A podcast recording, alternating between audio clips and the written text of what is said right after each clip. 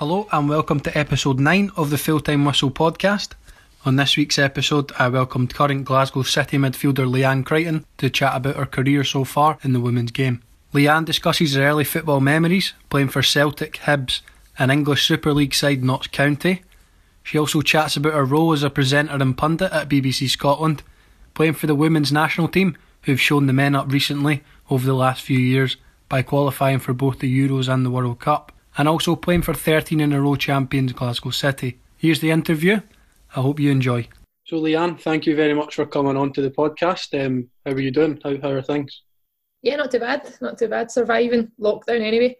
Um, nice that we're kind of moving through the, the phases a bit now and a wee bit more flexibility to keep myself sane. But no, it's been absolutely fine. Just training and running. Um, I've seen enough concrete paths for a lifetime. So you mentioned there, obviously, you've been keeping fit and things. Are you on programs and things like that? Yeah, initially the club had kind of programmed us at the beginning, um, but then as time went on and the uncertainty kind of grew, it's it's probably been hard now to really be too specific, just because we don't have a, a date to return. Um, I've just been doing my, my own thing, really, uh, finding what works. It's nice actually having the flexibility at times to be able to train like when you want rather than having like that constant schedule in mm-hmm. place. But no, it's been it's been all right. The, the club have kept in, in touch as best they can, but hopefully we'll have a date uh, sooner rather than later. You've obviously started a podcast as well during lockdown. Yourself and Rachel Corsie. Um, what, what what sort of made you start that? To be honest, we've spoke about it for a long, long time we enjoy listening like to other podcasts and we enjoy talking. Uh, we've both kind of got a, a, wide wide range of topics that that we enjoy. Um, of course, he's you know got an accountancy background. I've got kind of my health and, and leisure. I study my degree, uh, so we've got loads of different things that we enjoy other than football. Uh, so we kind of his podcast kept creeping up. We were we were you know, we've did a couple of radio shows together where we've been on at the same time or we've been on Sportscene at the same time and we're good friends. So we had just said, listen, why don't we, we try and put something together? And then it was just really difficult because the time difference with her being over in the States, the most, you know, for the most part, mm. um, scheduling is really busy. So once lockdown came, we were like, right, listen, if we don't do this now, like by the time we come out of lockdown, there's going to be thousands of other podcasts, and then you just look like you've jumped totally jumped in the bandwagon.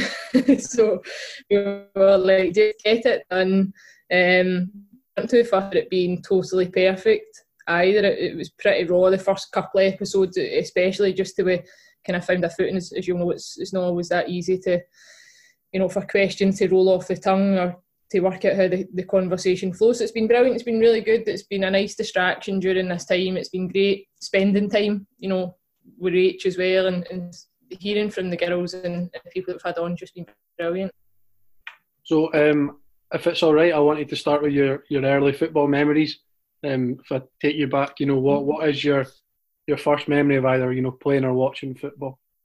Um, funny, there was a couple of videos floating about when I was like three years old like home videos, um, me like kicking a flyaway football in the garden and like heading it and stuff like that and shouting over to my nana to watch me. Um, so I think it, it was kind of it was in my blood, you could say, since I was that young.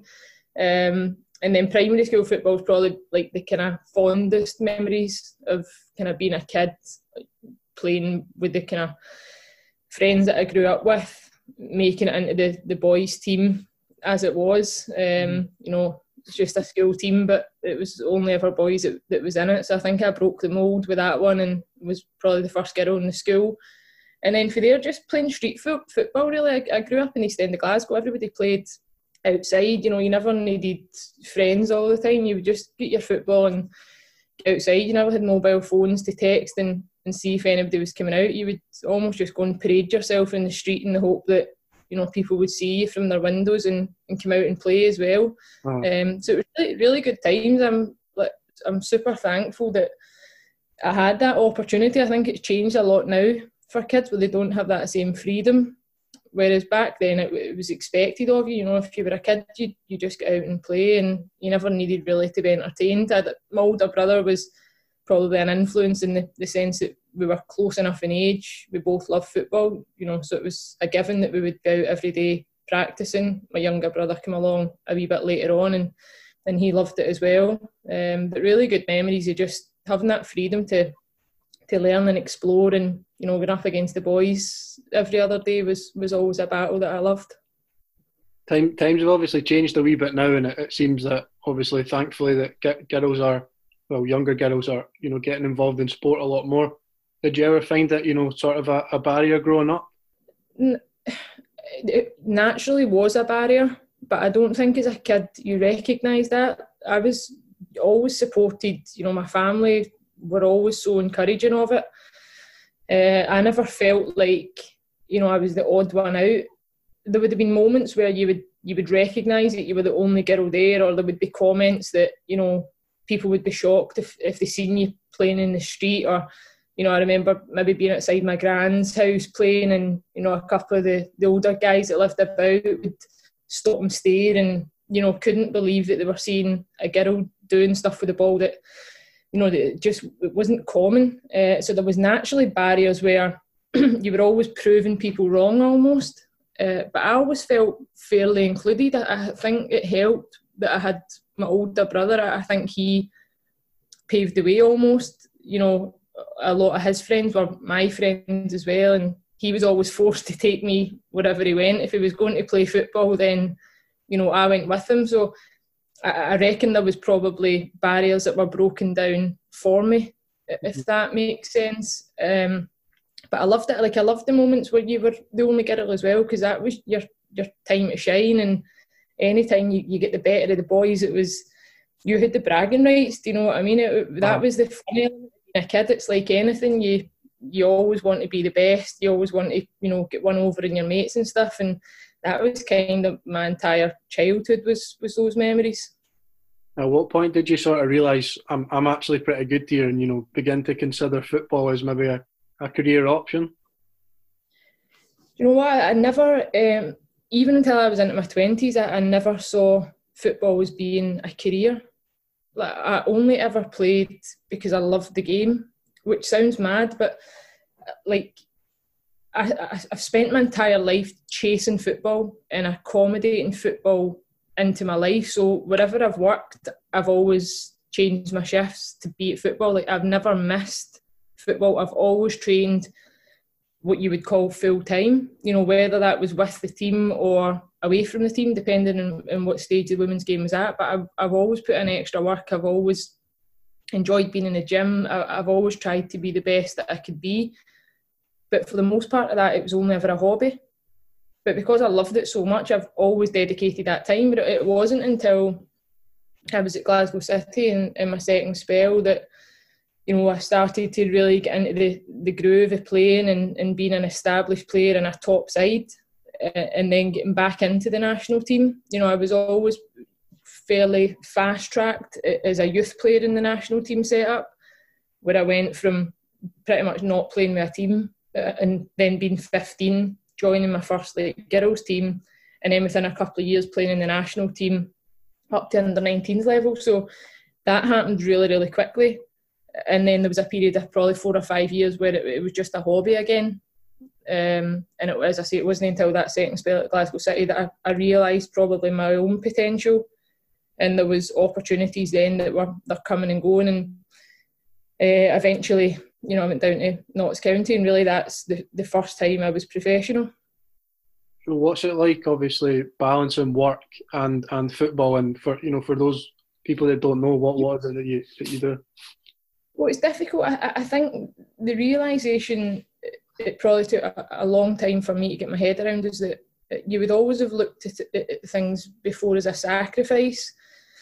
And it was it hit home with me a, a conversation I had with Anna Signeul at, at one point uh, where she was speaking about you know the mindset of players. And it wasn't just me. I think that it was other players involved. But you know what she said is that you don't sacrifice anything this is this is you like this is your opportunity if you want to play football and you want to be a footballer and you want to do the best possible job, then you, you cannot see missing a family party as a sacrifice. You cannot see not being at your friend's 21st as a sacrifice because all those other things, you know, they'll be there at some point in life, whereas your football is your here and now. And I think when she said that, it really hit home with me that, no, you're right, because for a long time you feel guilt because people for a long time didn't take the women's game seriously. So for me, it was oh, Leanne plays football. Oh, she likes the football. You know, it would be like flippant remarks where, you know, if you were a, if you were a guy or a boy, it would be, you know, oh, Callum wants to be a footballer or loves the football. You know, it was two totally different spins on it. Um, and I believed that for a long time that I was just playing football because I liked it. You know, so if you were invited to something or you were missing something, you would actually feel bad saying, you know, I can't uh, listen. I can't come to your wedding. I've got a game on Sunday. Uh, but it's just a game. Who are you playing? We'll, we'll playing Hibs. I know, but it's my wedding. You know, and you're going. I know, but th- this is my life. so, um, so you felt for a, a, long time that you, you had to explain that to people. Um, and it wasn't until Anna actually said that that I, I thought, you know what, you're right. Um, this is the here and now, you know, and you, and you have to give it 100%. So if you work a full time job, if you work part time, if you study, uh, it can be done. You know, it's not always easy, it's not always the most enjoyable. It certainly is a lot easier if you're only a full time footballer. Um, but along with that, I, I, do still think that you can you can balance education, which is really important, and I've figured that out a bit later in life. But listen, if people need to work and they can still play, then find a way. You know, if you've got a talent that or football's your love and, and your passion, then you know you need to make it work. So you started out at Spartans, I believe, um, or, or Edinburgh, Edinburgh Ladies. Yeah, so it was Whitehill Welfare who then transferred over to Edinburgh Ladies, who then effectively became Spartans now. Um, but Whitehill Welfare at the time was was not even as glamorous as what Spartans are now. It was old school. Um, I think Tranent is it where Whitehill Welfare, the guys junior team is, is based out that way. Meadow Mill rings a bell, uh, miles away from Glasgow anyway. But it was probably a crazy decision to go there. But again, I had come through the youth setup. There was loads of the girls from Edinburgh that I had played in the national team setup that were, were going to Whitehill as well. Um, some of the girls were, were going to Glasgow City, but at that time they had a really strong team. And for me, I just loved loved playing. And you know, I, I thought Whitehill it was nice. You know, I had passed my driving test I think just a while before, and I thought you know it'd be fun travelling through.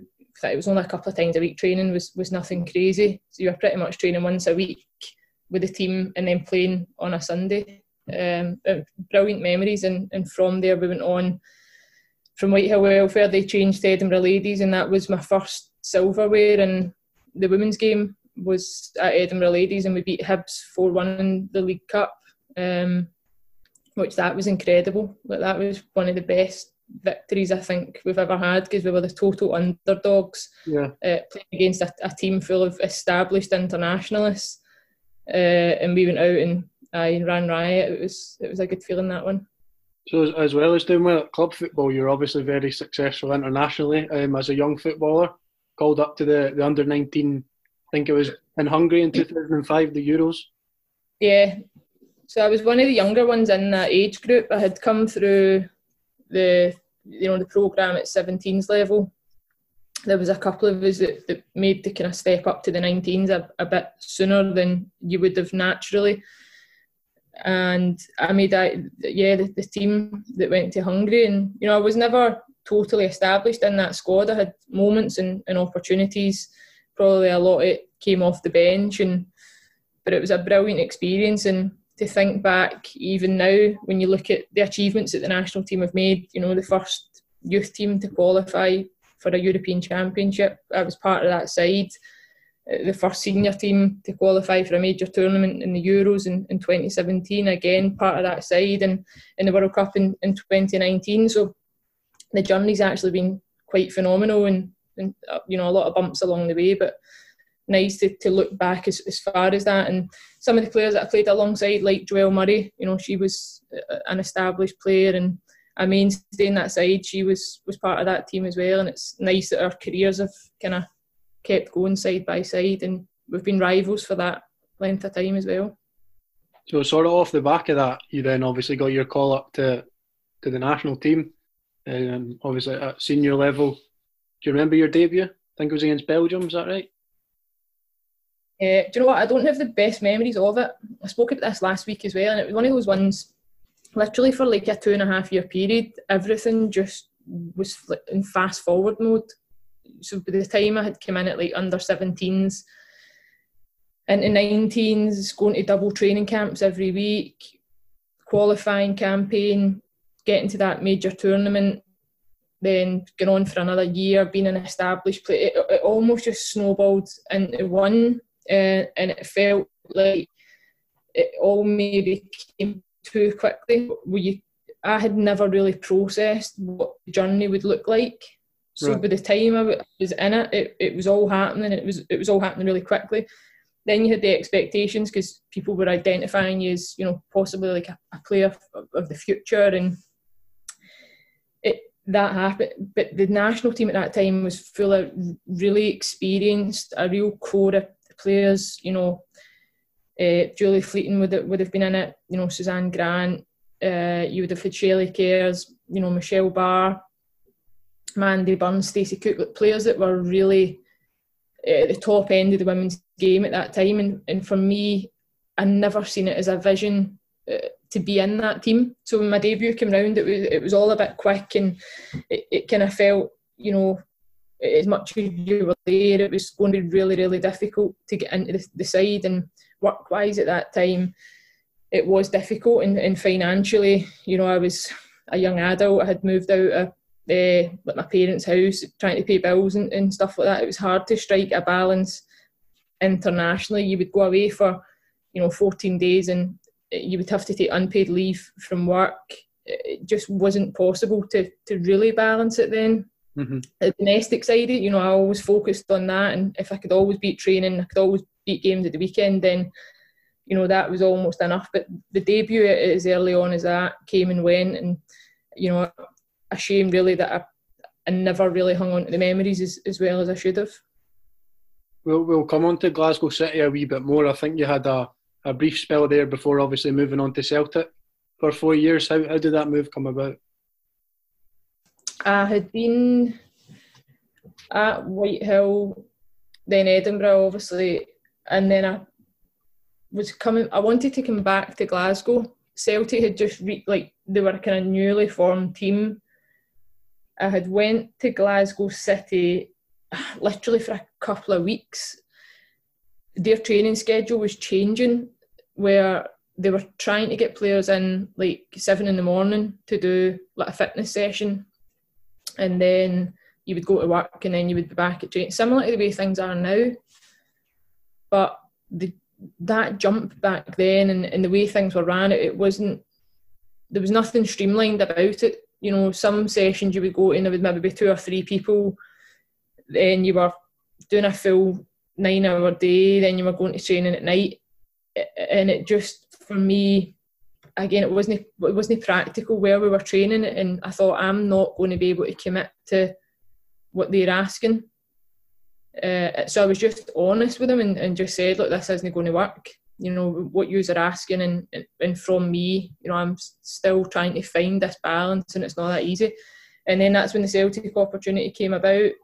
Um, Brian Delaney was the manager back then with Robert Docherty, and he had phoned me. I think somebody probably, let, you know, made him aware that I was kind of you know free, uh, and that was it. You know, joined and took a lot to get my head around. I grew up a Rangers fan, and you know people were going, "How could you? How could you sign for Celtic if you're a Rangers fan?" You know, and I was like, I honestly don't care.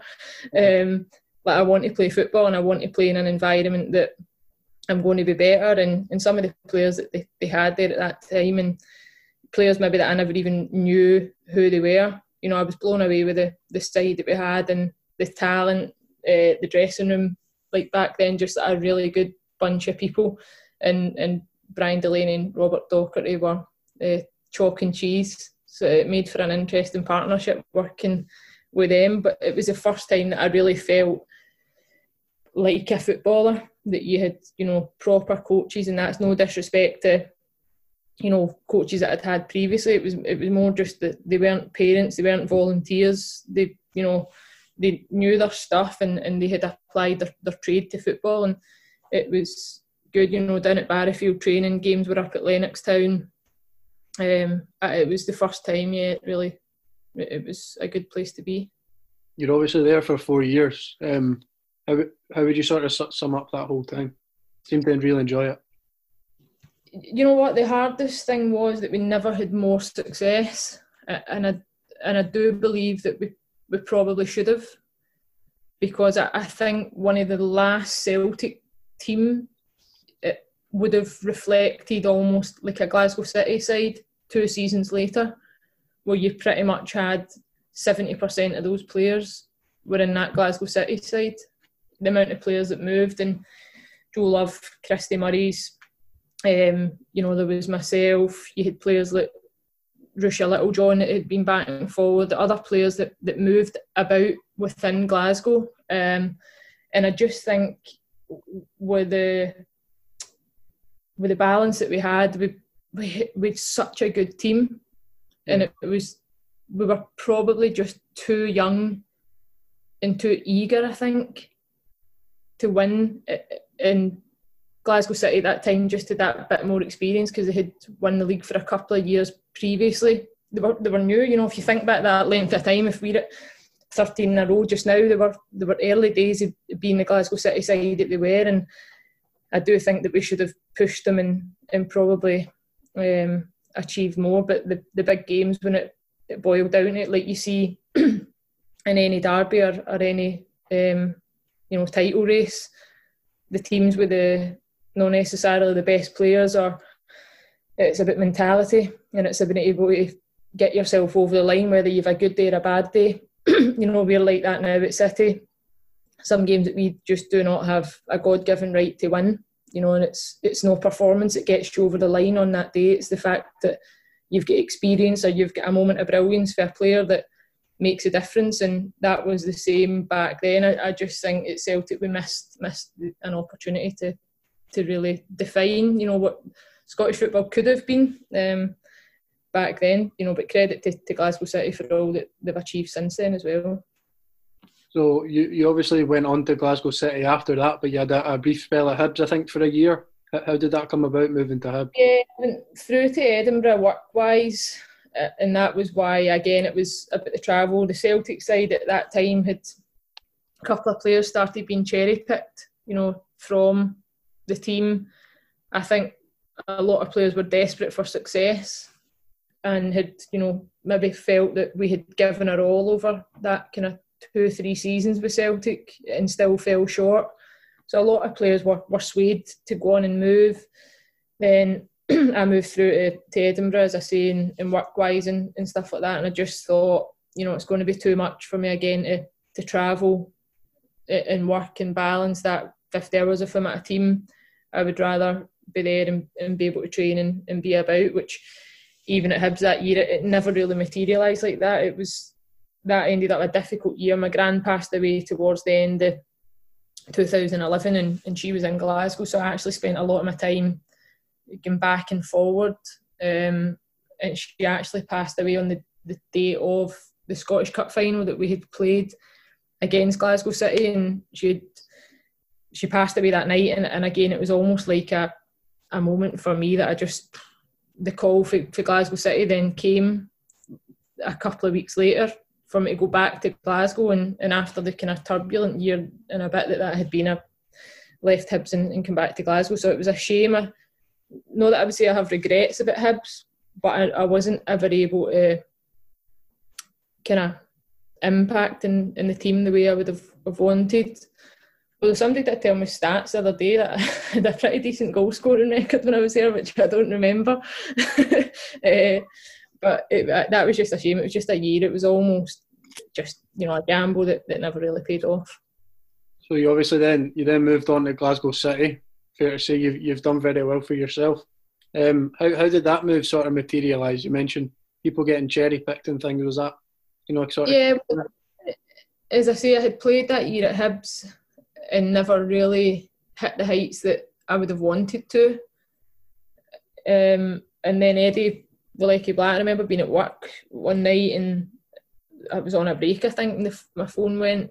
Uh, and it was him, and he was just like, you know, what's your thoughts and, and coming to City? And it was just a call that I never ever expected, you know, because I, I set my own standards as a player and I always try and, and be the best that I can be. I'm always my own worst critic. I, I don't really need anybody ever to tell me that I've I've not played that well or um, I define success by by trophies and, and silverware and, and moments and points and games. In that season at Hibs, I never really felt that I had achieved that. I was on the bench in, in the Scottish Cup final, and, and I don't know if that was maybe a trigger for Eddie. I've got a feeling they might have been Claire Gemmell was at City then, and I think she had joined the, the police force. So she was moving on again. It was like the same with me. Where, you know, she couldn't dedicate as much as she wanted to City, so they were looking for a natural replacement in that holding central midfield role. I think Eddie had identified that I, I wasn't playing all the time at Hibs and uh, maybe wasn't having the best time, and he had just phoned to say, "Look, do you fancy coming to City?" And I, I thought, yeah, you know, absolutely one hundred percent. You don't let an opportunity, you know, like that pass you up. And it was probably, you know, it was the best decision that I made. I, think at that time to get myself back. Not that I was ever off track with football, but it was, as I say, it was a bit more a hobby and participation. I went to Glasgow City, and within, you know, two years, I think I had six trophies. Had played in the Champions League, uh, and there was chat about me being back in, in the national team. So it was an absolute no-brainer. Yeah, so so what was that like? Obviously, you come on to the, the massive success. I think it was back to back trebles, and I think you, mm-hmm. you won one of the leagues, you know, invincible as well. What was that like?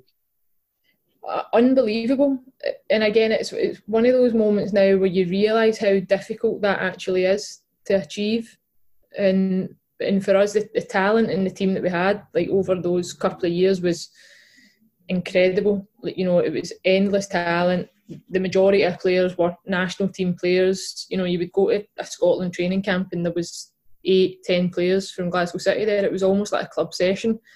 Um, and with that, even players that were at Hibs at that time, it was players that you had crossed paths with. So everybody knew everyone really, really well.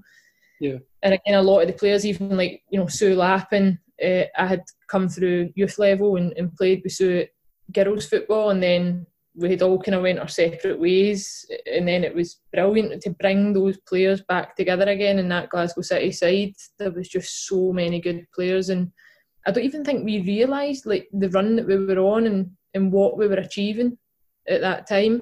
You know, people can debate how competitive it was, and you know, but we had.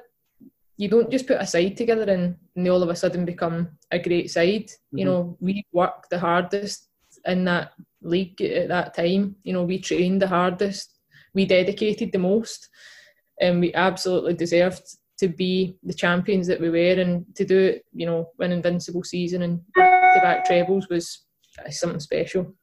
So you obviously played Champions League football as well when you were at Glasgow City. Um, yep. What's that like for you? Obviously, is it is it a big big jump in standard to, to domestic football? Yeah, uh, massive a massive difference just the physicality of the games. I mean, some of the games, if you if you go through the qualifying round, are probably fairly evenly matched. You know, or we're better just because of the way the the group stage goes, where you've always got that pot of, pot of teams. But the top sides, you know, the top one and two in the qualifying group were always tough games. Uh, I remember one game, the FC Twente game stands out for me just when we I think that was the first time maybe we had get through to the last 16. Could be wrong, but it was over in, in Twente and uh, over in the Netherlands, and it was just one of the toughest games that we, you know we had ever faced. It, was one of the first games I think that we ever recognised us not playing with the ball. We always dominated possession at, at City, and I just remember that game being like backs to the wall. You know, just every tackle, every pass mattered. Uh, and we managed to win the game. I have no idea how we, managed to win it, and that was, you know, one of the sweetest memories uh, in the Champions League. and a couple of great runs that we went on. Just like you know, you speak about the standard. At, at times, we just never even you know we don't have the right to compete at that level. When you look at the finances and, and you look at the level of player that is out there across Europe, but for whatever maybe Glasgow City lack in, in other departments, we certainly make up for it in, in experience and heart and drive and determination. So was it was it then difficult to leave? Obviously, Notts County come in. Um, I think it's the January 2015. Is, is it difficult to leave? And you obviously go full time there as well. Yeah, well, I had spoke. Rick, who was the manager at Notts County, had, had asked me a couple of times over the last seven, eight years. I think the first time he ever seen me play was as early on, like I was 19, 20 year old, and he, they were he was a manager at Lincoln Ladies, so he tried to get me to go to Lincoln, and then he ended up at Notts County. And then my time at Glasgow City was became a bit of a rough patch towards the end, where I was in and out the team. It was, you know, we had brought in players. Jess Fishlock had came over as like a short term signing, you know, because you could sign players in, in that kind of three month window where they were in between seasons. Uh, you know, I wasn't always playing. I, I, I think for me and Eddie, we, we weren't getting on that brilliant, and we were probably clashing because of that. You know, I was at a, an age where I, I you know, I felt I, I deserved a wee bit more in terms of not even respect, maybe just a bit more an explanation and a bit more recognition for what I had given the club for those couple of years before. But anyway, that that's water under the bridge now, and the Notts County thing, you know, came about, um, which was a hard time to leave because it was just before the last 16 of the, the, Champions League, and that was the year that the girls went on and, and got to the quarters. Mm-hmm. But the opportunity was there, and I just felt for me, I had kind of been in a bit of limbo. And I never really knew where I stood. I never felt that valued playing under Eddie at that time. You know, I couldn't really see the season panning out that well, and I thought I've passed this opportunity up a couple of times now, and you know, will it ever really come round again? WSL at that time had really kind of started to take off, and you know, there was top sides and top players in in that division, and I just thought, you know, I need to go and I need to try it. And personally, in, in terms of work and everything else, it, it was going to work out. It was going to be possible. Whether there was other opportunities over the, the previous years that it would never have been a possibility um, and it was great. It was honestly, it was one of the best experiences.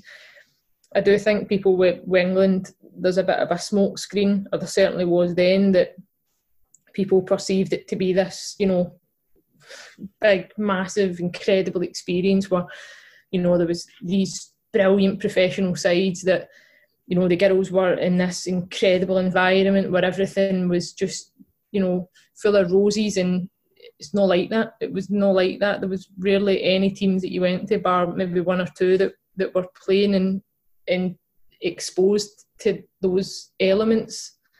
Everybody else was just slogging it out week in, week out at average training facilities and um, you know, it wasn't the glitz and glamour of the Premier League, that's for sure. But I learned so much about myself during that time, met some incredible people, went on brilliant cup runs to the FA Cup final, the Continental Cup final, you know, and narrowly missed out.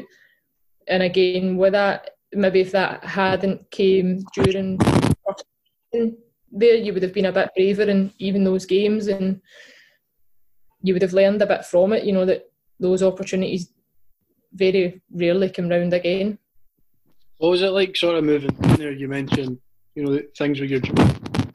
What was it like leaving? I assume, I assume you moved down there. What, what, yeah what was it like? Obviously leaving Glasgow, and then what what was Notts County like in terms of? Was it was the standard different? Was it was it a lot better to to domestic football in Scotland? Across the board, to answer the, the last part of that, domestically, the league was stronger, but as a team, I would have bet Glasgow City to, to go into the WSL at that time and have been at least a top three side and that's that's genuinely not being biased. I, I, think people totally underestimated how good that Glasgow City side were out with Scotland. So compare that, and and for me, even the, the training standards and stuff, there would have been some players that demanded the best, and you know, I played with some top England internationalists as well, but not everybody, because I had came from an environment at Glasgow City where you were expected to win. You weren't just expected to compete. And there's a difference. So I found that challenging that people were happy to to no accept less, you know, but just to be comfortable. Yeah. Just competing or just pushing a team close. Um, so the standard at Glasgow City, I would say, was, was probably as good, if not better, in, in certain aspects. If you were to compare the two teams, the experience in leaving home was was challenging. It was difficult because I, you know, I love being at home. I spend a lot of time with my family. I know everybody can probably say that, but genuinely, like week on week, I, I have a lot of time where I spend with my nana, who's now, you know, going to be 89, and uh, I spend a lot of time. My nieces, my nephews, you know, I was my mum. I love being close enough to just pop in. So to be that far away and to be a five and a half hour drive from home was just totally alien. Um, but I was lucky. The house that I moved into was a clubhouse. Had three uh, other players that stayed in the house, and one was uh, a Scouser, Fern Whelan, Dan Buet, who was from London, who was a Southerner, and Carly Telford, who was a Geordie. So you pretty much had a Glaswegian, a Geordie, a Scouser, and a Londoner all in the one house, uh, which made for an interesting dynamic. But they literally became family. Like we we done everything together. Uh, travel to training, you know, always in a pool car, back and forward. We'd always, you know, go for coffee, and that really helped. In the weekend, you know, we'd go for dinner. We would get food. It was like a fam, you know, a family away family. And I think without that, I would have really struggled to to find my feet. Even though I was, you know, 26, 27, it was wasn't like I was a young kid, but for me, it was just something totally different. Um, and the club was just a working club. Everything about it was was brilliant, especially away from the football. Like the stuff that went on behind the scenes at Notts County really hit home with me, and I had loads of opportunities there where I, I took up a coaching job with the uh, University of Nottingham uh, I volunteered as, as, part of my degree. I, I, had to do almost like placement work, and, and they had given me loads of opportunities within the Notts County, the football and the community programme. Worked in various different projects with that, so I got to know the city really well. You know, I struck up brilliant relationships with people at the university, and then I had the, the, the football community in terms of the team and my teammates and, and stuff like that. So overall, as a package, I experienced loads. You know, it's just a shame that we couldn't with Chelsea that day at Wembley and get an FA Cup winners medal, and it was just a shame that in the Continental Cup final it unfolded the, the way it did. And you've we regrets about that, but when I look back on it, I, I just think I'm really lucky, and I, I, do think I managed to take as much from the experience as I, I possibly could. So you've obviously moved back up to Scotland um, with Glasgow City now. Um, just coming onto the international scene, you, you found yourself back in Scotland, and obviously it's, it's been a been a tremendous few years for the national. First of all, with the the, the Euros in 2017. I, it's been unbelievable. Like when Notts County was liquidated that that day, and uh, you know Glasgow City phoned and were like, "Listen, would you be interested in, in coming back?" And that was the year of the Euros. So, you know, we were liquidated in from in Euros was was going to be like 12 weeks later and the players were left with no club. So I jumped at the opportunity to get back home, get back training.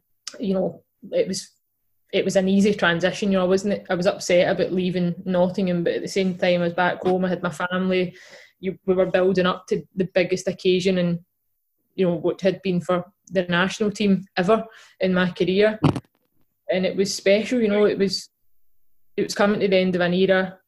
Anna and uh, and Helen moving on, we knew that was coming. But to make the team and to be selected, but then to lose the players that we lost along the way probably took the shine off it a wee bit because you had you'd given so much with that group of players. to get over there and you know everybody's families were booked up and you're organising tickets and where people are staying you know you're trying to plot it all it was it was brilliant but at the same time it's that same feeling when you're a, footballer you, you kind of set the bar and you base success on winning games and performing. Certainly in that first game you know, against England we never done that. So it was a crash landing at a, a major tournament one that we had to learn from very quickly. But it was at the same time it was exciting it was just so new and everything about the experience you know.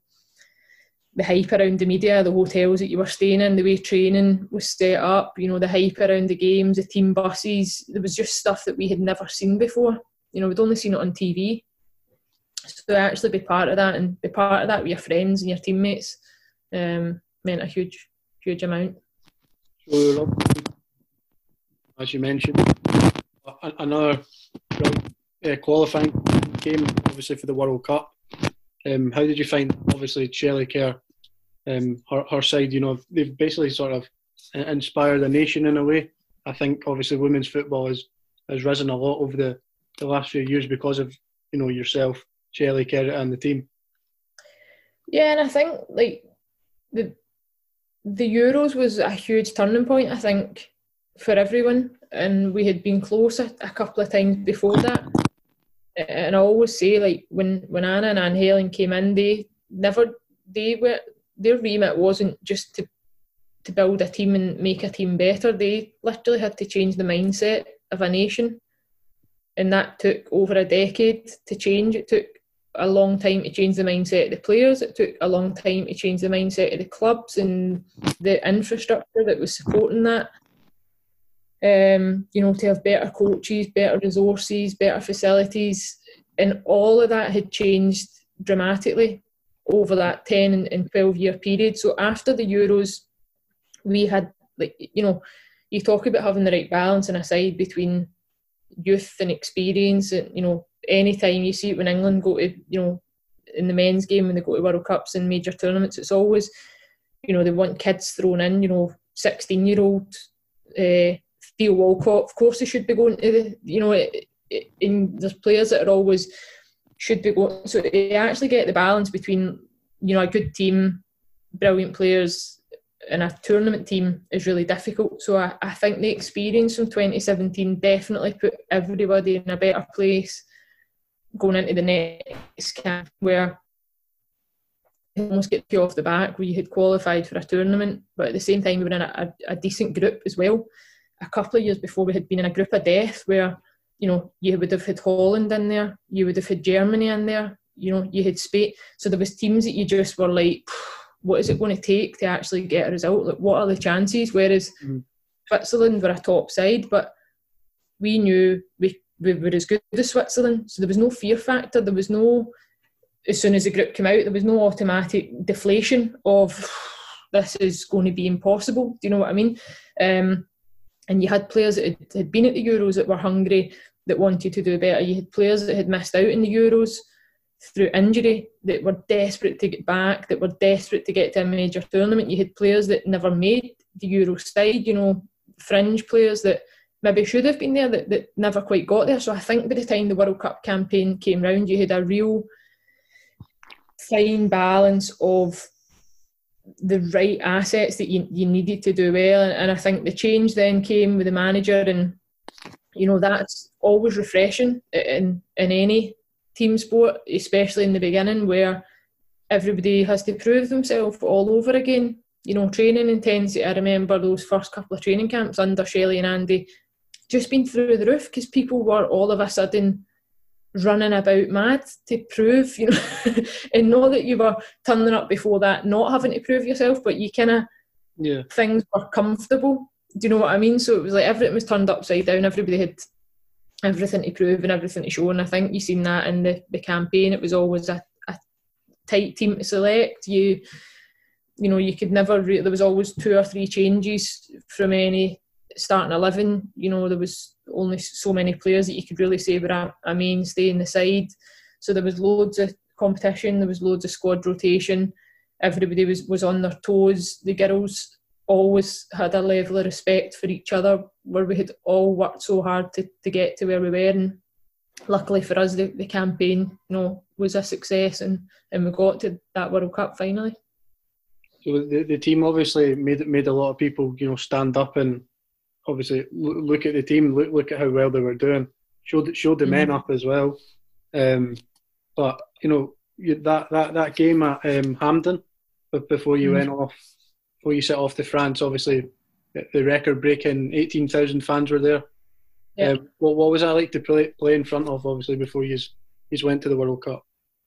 I think just the experience uh, and everything about that day. I think it was special for everyone. Um, I never played like I, I wasn't on the pitch that day. I was on the bench and like that for me, you know, that's a shame. You know, will I ever play at Hampden again? I, I don't know. But even with that, like personal disappointment, it it it wasn't about that. Like the picture is so much greater that yeah, we you know there had been the Hampden game before and the Spain uh, fire for, for people. Some of the girls had played in that. Again, I wasn't I wasn't in the squad during that game, but I know, and I remember listening to that game on, on the radio, uh, being at work and it just being like so near, but yet so far. And I think there was maybe a crowd of about four and a half, five thousand that night.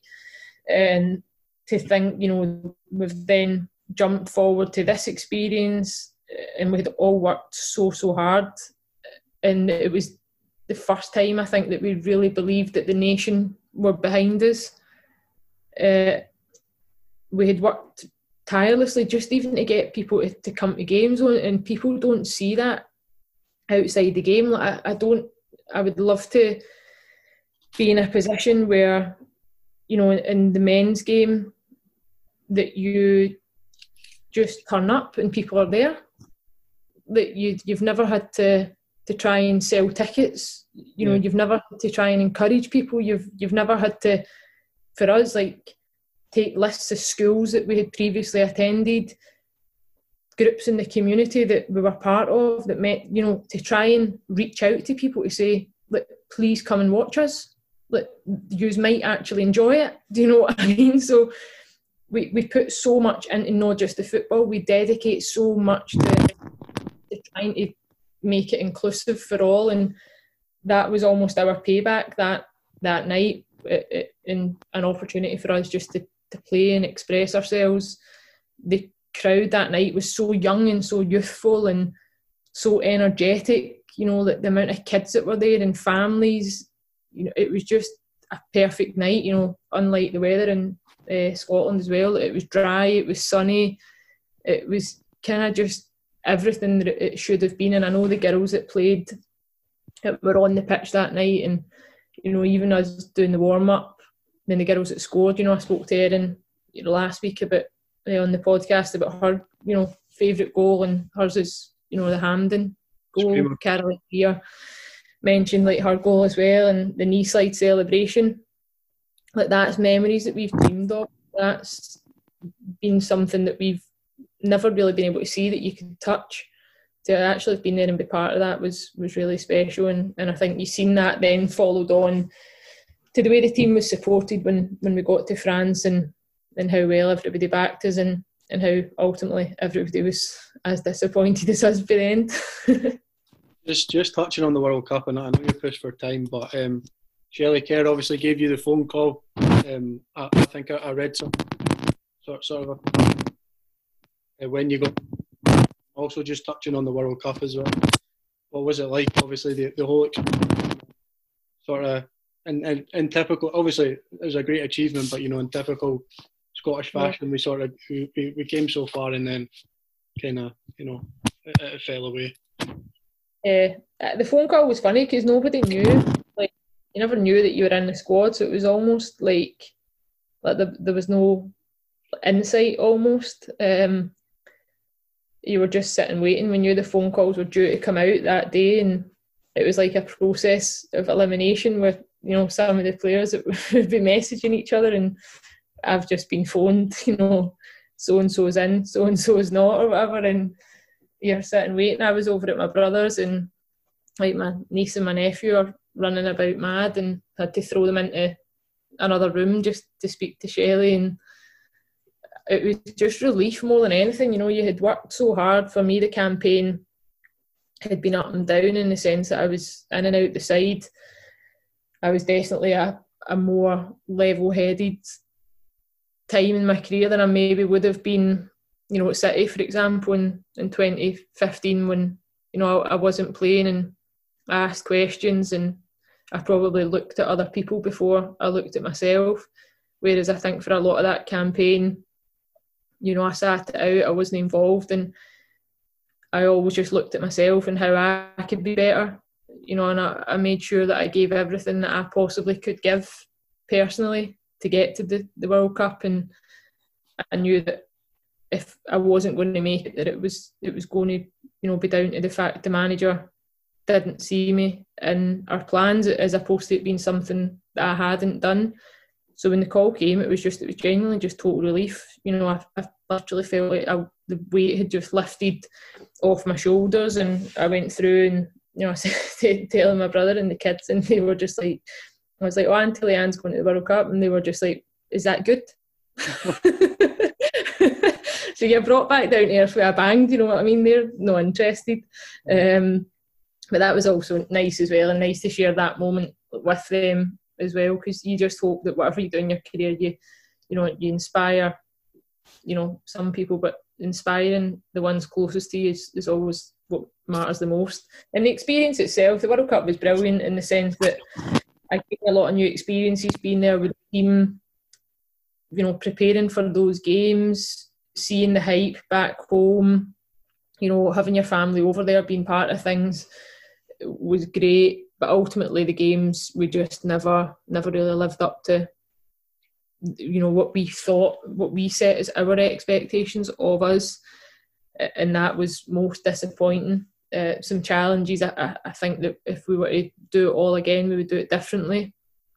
You know and you would you would cope better but with anything in life you, you can only you know hindsight's a, a brilliant thing. It's just really important that as, as players that you reflect and, and you look at those moments that you could improve and, and what individually you could have done better and take that into the next tournament. And hopefully you know that will not be too far away. We know the euros has been pegged back because you know the, the current times that, that we're in you know but the campaign will, will hopefully get back up and running before the end of this year and, and the team are certainly at a, an eager and determined stage now where we've now been to the euros we've been to the world cup that's brilliant. It's good enough being there. Uh, now, when we arrive at a tournament, it's about actually ensuring that we perform. You know, there's no excuses for it being a first time. There's no excuses for it being a new experience. You need to get there and you need to perform, and, and you ultimately need to do your best. So that I think is is a really exciting time for the group of players that we've got just now because it, it's super super talented. So obviously, um, Scotland won the Pinatar Cup in March, which probably seems like a lifetime ago now with everything going on. Um, That's mad. Yeah, it's mad that that was even this year. Uh-huh. But I just wish we had enjoyed it a bit more. I mean, we're we're always a bit funny like that. I think as Scottish people, we're not that good at celebrating ourselves. Um, we're a bit bashful and a bit sheepish and like, mm, you know, it's just the Pinatar Cup almost and it was it should have just been the start of the season for for most of us. But it was brilliant, great couple of weeks over there training. Uh, weather was great because, as you know, the weather here had literally been non-stop raining for the entire December, January, February. So to go over and play and train in the sun was great. Really competitive games and a wee bit of silverware and the national team jersey is always nice. So uh, now just obviously your, your role with the BBC um, you, yourself and Stephen Thompson sort of took up punditry slash presenting roles with the BBC for the for the Friday night championship games. What, what what's that been like for you, and sort of how, how did it all come about? Do you know what? It's been it's it's been one of the best experiences that I've I've ever had. It was totally um, not out of the blue because I was doing a, a bit of media work with with Peter Martin over at, at PLZ. That came about just when I had come back from Nottingham. I had met him at one of the Scottish Cup draws. He had mentioned that he was looking to get a female reporter kind of thing on, on board with that. And it was at the time that the Peter and Ruffy show was on like STV2 and stuff. Mm-hmm. So I used to go out and do live games for him, a bit of match reporting. I'd be on the show like as, as a pundit every other week. And I had never done anything like that before. So it was I was in at the deep end. I was sent out to games with a camera, a microphone, an iPad. Like, just go, just go and figure it out, basically. um, so I had to just learn. I had to just learn on the spot. I had to work out, you know, how to pre- present. Almost Peter helped me loads in in terms of you know the way to deliver information and and the things that you should be saying. You know, and the things you want to hear in a, a thirty second halftime update, all that sort of stuff.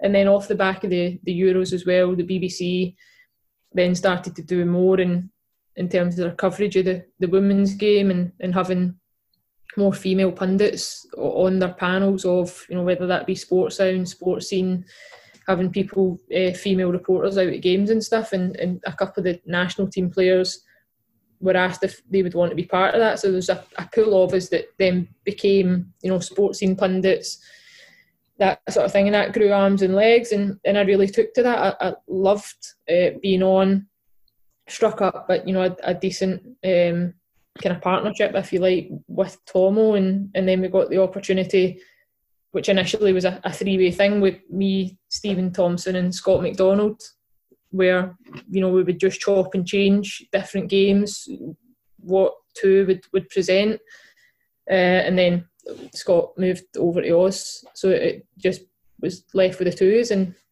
we just kept on for there. Really, I mean, neither of us would claim to be good at it. Neither of us would say that we're the finished article in terms of being a presenter, and certainly presenting and being a pundit are two totally different things. Um, there's a difference between listening to somebody asking you a question and you being the person that's asking the question with someone in your ear screaming a countdown to you like that was totally alien to me um, so you, you you're hearing the entire show in your ear whilst trying to execute the show as well. But it's been great. it's, it's been just such a quick 18 months and we've learned week on week. There's been times where we've, we've almost just got a run of games together and then, you know, I'll go in an international game where it, it kind of breaks up or we get we were coming into like the business end of the season where off the back of the, the Pinatar Cup we, we should have had a run of like 10 games, you know, 10 weeks in a row where we were absolutely buzzing to have that consistency and and then obviously this coronavirus has hit. Um, but I just hope that we get the opportunity again because it, it's been brilliant coverage, I think, for the Scottish game, first and foremost. Yeah. I think the Scottish Championship and the division below that get a really rough deal in terms of the way people perceive the standard of the football. And, and unless you're out there watching it week in, week out, which it might not be as glamorous and it might not have all the advertising boards the way other divisions do and the glitz and glam and what you've got is, is guys that apply their trade and, and give their all that they work hard week in week out for that moment. Uh, you know and their moment to shine is, is on TV on a Friday night in, in the Scottish Championship. So for us to be part of that I actually find it quite a humbling experience for me. And I love being part of it for that reason is that you're getting to showcase other parts of Scottish football, and, and I, I've got an, a better understanding of that because I think how much a rough deal uh, the women's game gets. So just on the present now, obviously the, the season was ended with um, the, the coronavirus. Obviously, um, how how sort of itching are you to get back? It was shaping up to be a brilliant season d- domestically. You know, Celtic and Rangers looked like you know they, they, they were going to challenge for probably one of the seasons in a while yeah, and I think for for us, it was a, just a crap start to the season and, and dropping the points to Celtic and the manner in which we did. Um, we were ready to go. You know, it was one of these ones where it's happened in the past where you, have dropped points and you just need to go and make sure you, you win the next game and in the next you know after that we know that for us like winning a, a title is never won in one game. You know, it takes the whole season. And for us, we were up for the fight. I love the investment that's been made in, in the women's game. I, I love that there's teams that are providing opportunities for players, that they're providing an income for players. I love that Glasgow City are still striving to be the best. That when other teams, you know, it's like a game of chess. When one team makes a move, you know, we're waiting patiently and and looking and, and analysing what we can do again to, to make sure we stay on top. And I think, you know, the women's game off the back of the World Cup and the hype and the exposure that it got, it started to fizzle out a, a little bit but that came, you know, just because the way the season is and the break and the weather and Christmas and everything else. So we were raring to go and, and get things back up and running. And I hope that when we come out the other side of this, that those teams that have made those investments will continue to do so. I hope that the investment that was made yesterday and that come from uh, Mr. You know James Anderson, the money that he's put into the women's game will uh-huh safeguard and, and help a lot of people during these difficult times. The amount of kids at grassroots level that are, heavily invested at all the clubs. I mean, we've got over 150 girls at, at Glasgow City, and that's just one club that's been affected by this. Um, so I just hope that they're all as, as desperate and hungry to get back as what we are for me personally, it's probably felt like a bit of a sabbatical. um, I think it's gave me a, a, an insight into what retirement could look like. Mm-hmm. Uh, and maybe I'm lucky in that sense that it's it's given my body a, a, break from it. It's given my mind a break from it. It's allowed me to probably build things back up again in, in a different way that I would never have got that opportunity. Um, you know, if we had the, the scheduling that we had this year, so it'll be nice. It'll be refreshing it has to be the right time for us to get back. It can't be too soon where, where things come crashing back down again. And I, I think the people in the game that are making those decisions will, will get it right and we'll be back sooner rather than later. I always like to to finish with, you know, obviously you're you're still playing at the moment. Um, obviously, coronavirus is going on at the moment, but sort of sort of when the full time whistle, you know, goes on the on your career, how would you sort of like to be remembered and you know, how would you look back on everything? Um, I think just to be remembered as a player and as someone that, um, like enough was was never enough.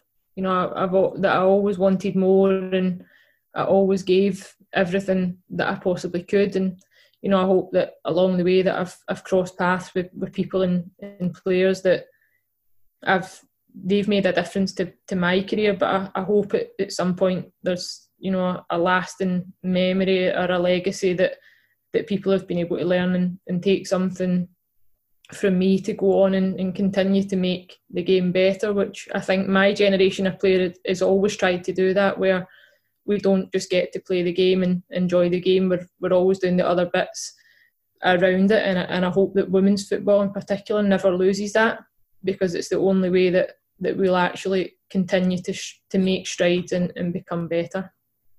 Well, Leanne, thank you very much for, for taking the time out. I, have really enjoyed it. Thanks for thanks for giving up your time and all the all the best for the future. No worries. Thanks so much.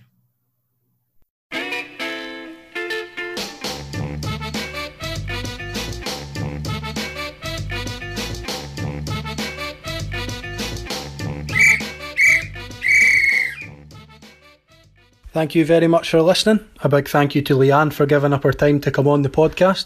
A great insight into the women's game, which has of course grown massively across Scotland the last few years, which is obviously great to see. Make sure to check out Behind the Goals podcast for more interesting stories from Leanne and our co host Rachel Corsie. They've had a lot of very good guests on, and it's a great look into women's football. Anyway, if you enjoyed this week's episode, please share it around, leave a review, or simply tell friends and family to spread the word. Drop a tweet to us at the FT Whistle Pod to give any feedback and give us a follow there so you don't miss any updates. Also, subscribe on the platform you listened on so you don't miss an upload. And thanks very much again. Take care and all the best.